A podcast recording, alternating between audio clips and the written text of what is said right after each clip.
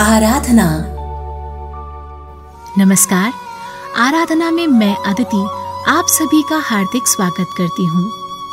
जीवन पथ पर ऐसे बहुत सारे गुण हैं, जिन्हें यदि हम अपने जीवन में समाहित कर लें तो न केवल हमारा अपना जीवन आसान हो जाएगा, बल्कि हम परमार्थ की राह पर भी चल पड़ेंगे। देखिए, संसार एक यात्रा है। कभी ना कभी ये यात्रा संपूर्ण होगी और हम अपनी मंजिल पर पहुँचेंगे। और उस दिन, ईश्वर से हमारा साक्षात्कार होगा। तो हम पूरे जीवन भर क्या करते रहे? क्या अच्छा हमने किया और क्या बुरा हमने किया? इन सभी बातों का लेखा जोखा उस दिन होगा। और हम अभी कितने भी अनजान बन लें, उस दिन हमें सभी बातों का हिसाब देना ही होगा। तो अभी से जिस भी अवस्था में आप हैं, कुछ ना कुछ अच्छाई अपने जीवन में ढालिए। लोगों का भला कीजिए, जिन्हें मदद की ज़रूरत है, उनकी तरफ़ मदद का हाथ आगे बढ़ाइए। यही संसार का चक्र है। किसी ने किसी न किसी रूप में हमारी मदद कभी ना कभी अवश्य की है और हमें इसी चेन को, इसी श्रृंखला को आगे बढ़ाए रखना है।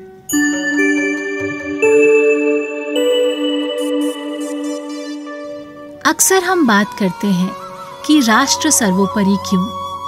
जिस धरती पर, जिस मिट्टी पर हमने जन्म लिया है, अगर हम उसी के ना हो सके तो फिर भला किसके होंगे? ये ऋण हम अपने जीवन काल में कतई नहीं चुका सकते। राष्ट्र हित के लिए सर्वस्व का त्याग भी बड़ी बात नहीं है। स्वतंत्रता के अमर पुजारी महाराणा प्रताप, मेवाड़ रक्षा का अंतिम प्रयास करते हुए निराश से हो चले थे। सारा राज्य वैभव समाप्त सा हो गया था। अकबर की विशाल सेना का मुकाबला मुट्ठी भर राजपूत ही कर रहे थे। अपने शौर्य, पराक्रम और वीरता से उन्होंने दुश्मनों के दांत खट्टे कर दिए थे। परंतु बेचारे क्या करते? इधर मुट्ठी भर राजपूत, उधर टिड्डी दल की तरह मुगलों की अपरिमित सेना। जब एक सेना समाप्त हो जाती, दूसरी पुनः लड़ने के लिए भेज दी जाती। जब एक जगह रसद पानी समाप्त हो जाता दूसरी जगह से शीघ्र ही सहायता पहुँचा दी जाती।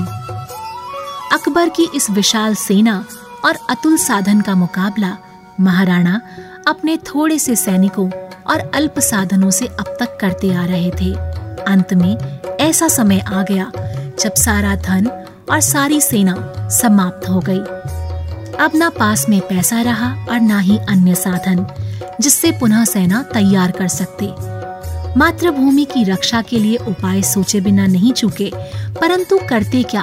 अब एक का भी वश नहीं चल रहा था। उधर अकबर की सेना बढ़ती ही चली आ रही थी।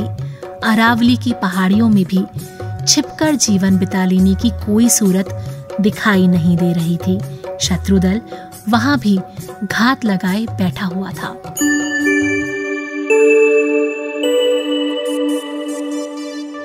अपने जीवन की ऐसी विषम घड़ियों में एक दिन महाराणा व्यथित हृदय से एकांत में विचार करने लगे अब मातृभूमि की रक्षा ना हो सकेगी माँ की रक्षा ना कर सकने वाले मुझ अभागे को इस समय देश का त्याग कर कम से कम अपनी रक्षा तो कर ही लेनी चाहिए, जिससे भविष्य में कभी दिन फिरे और पुनः अपनी माँ को शत्रु के हाथों से मैं स्वतंत्र करा सकूँ।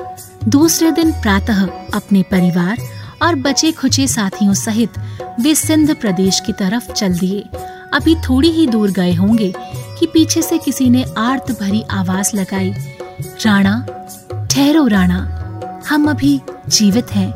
राणा ने पीछे मुड़कर देखा तो राज्य के पुराने मंत्री भामा शाह दौड़ते हाफते हुए उनकी ओर चले आ रहे थे। उन्होंने अभी अभी राणा के देश त्याग का समाचार पाया था।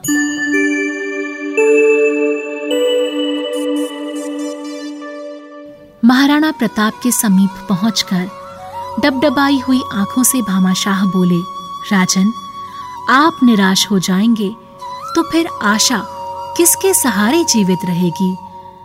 मुखमलन किए हुए राणा बोले, मंत्रीवार, देश रक्षा के मेरे सारे साधन समाप्त हो गए। किसी साधन की खोज में ही कहीं चल पड़ा हूँ।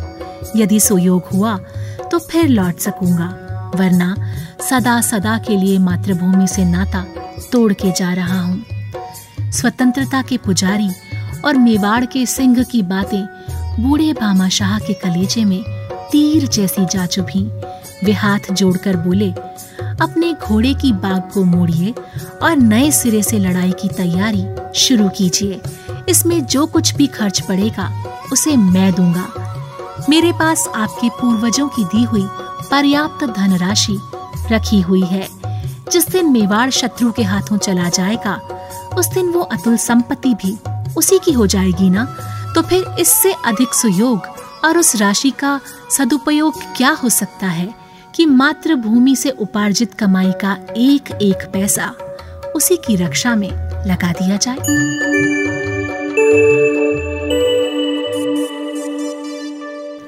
भामा शाह के इस अपूर्व त्याग और देशभक्ति की बातें सुनकर महाराणा प्रताप का दिल भर आया।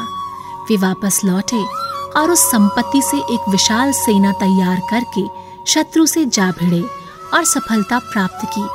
कहते हैं कि भामा शाह ने इतनी संपत्ति अर्पित की, जिससे महाराणा की पच्चीस हज़ार सेना का बारह वर्ष तक खर्च चला था। भामा शाह चले गए और राणा भी अब नहीं है। पर उनकी कृतियाँ अब भी हैं और सदा तक रहेंगी। देश को जब भी आवश्यकता पड़ेगी, उनके किए कार्य प्रेरणा के रूप में हम सबके समक्ष रहेंगे और हम आशा करते हैं समय समय पर देश और राणा और भामा शाह पैदा करता रहेगा, जो अपना सर्वस्व राष्ट्र के लिए उत्सर्ग करने से पहले एक बार भी सोचेंगे नहीं।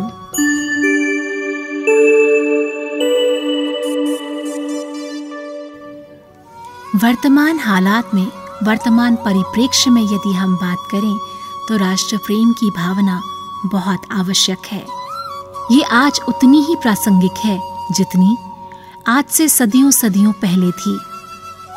हमें देश प्रेम की भावनाओं को अपने मन में स्थायित्व देना चाहिए। महाराणा प्रताप केवल इसलिए स्मरणीय नहीं है कि उन्होंने युद्ध लड़ा, बल्कि इसलिए स्मरणीय है कि उन्होंने अपने वचनों पर दृढ़ता रखते हुए अपने धर्म और कर्तव्य का पालन किया। हमें उनके आदर्शों का पालन करना चाहिए।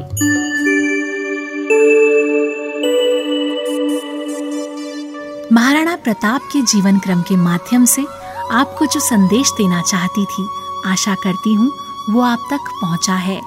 परमार्थ कीजिए, भक्ति कीजिए, लेकिन साथ ही साथ अपने राष्ट्र से प्रेम कीजिए। अपने राष्ट्र के लोगों को निज जन मानकर उनसे भी प्रेम कीजिए, ताकि आपसी सौहार्द का वातावरण बना रहे। आज की आराधना बस यहीं तक। आपसे आज के लिए आज्ञा चाहूँगी। अपना फीडबैक मुझ तक पहुँचाने के लिए reach out to Aditi at the rate gmail dot com पर ईमेल करें, या फिर Aditi underscore pink city इस सोशल मीडिया हैंडल पर मुझे कांटेक्ट करें। आज के लिए बस इतना ही। आपका दिन शुभ और मंगलमय हो। आप स्वस्थ रहें, मस्त रहें।